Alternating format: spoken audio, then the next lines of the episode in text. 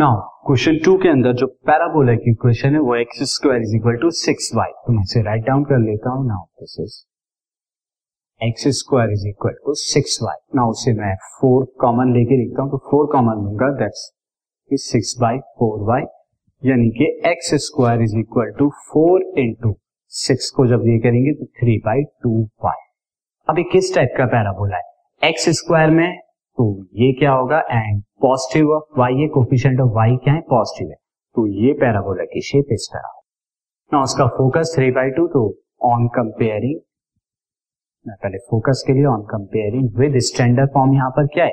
Standard form है x square is equal to four a y तो ए यहाँ पर क्या हो जाएगा? Is equal to three by there four focus क्या हो जाएगा?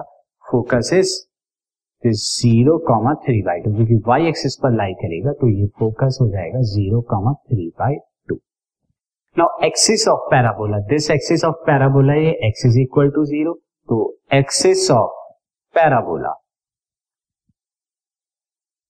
ये कितना हो जाएगी? ये हो जाएगी x is equal to zero अब डायरेक्ट्रिक्स डायरेक्ट्रिक्स हमारी क्या हो जाएगी? ये हो जाएगी हमारी Y is equal to minus three by two ये पीछे की तरफ़ होगा तो डायरेक्ट्रिक्स हो जाएगी directrix is y is equal to minus three by two यानी कि this implies that y plus three by two equal to zero and length of latus rectum length of latus rectum L R is equal to four a तो यहाँ पे four into three by two two से this two and this is equal to six तो ये length of latus rectum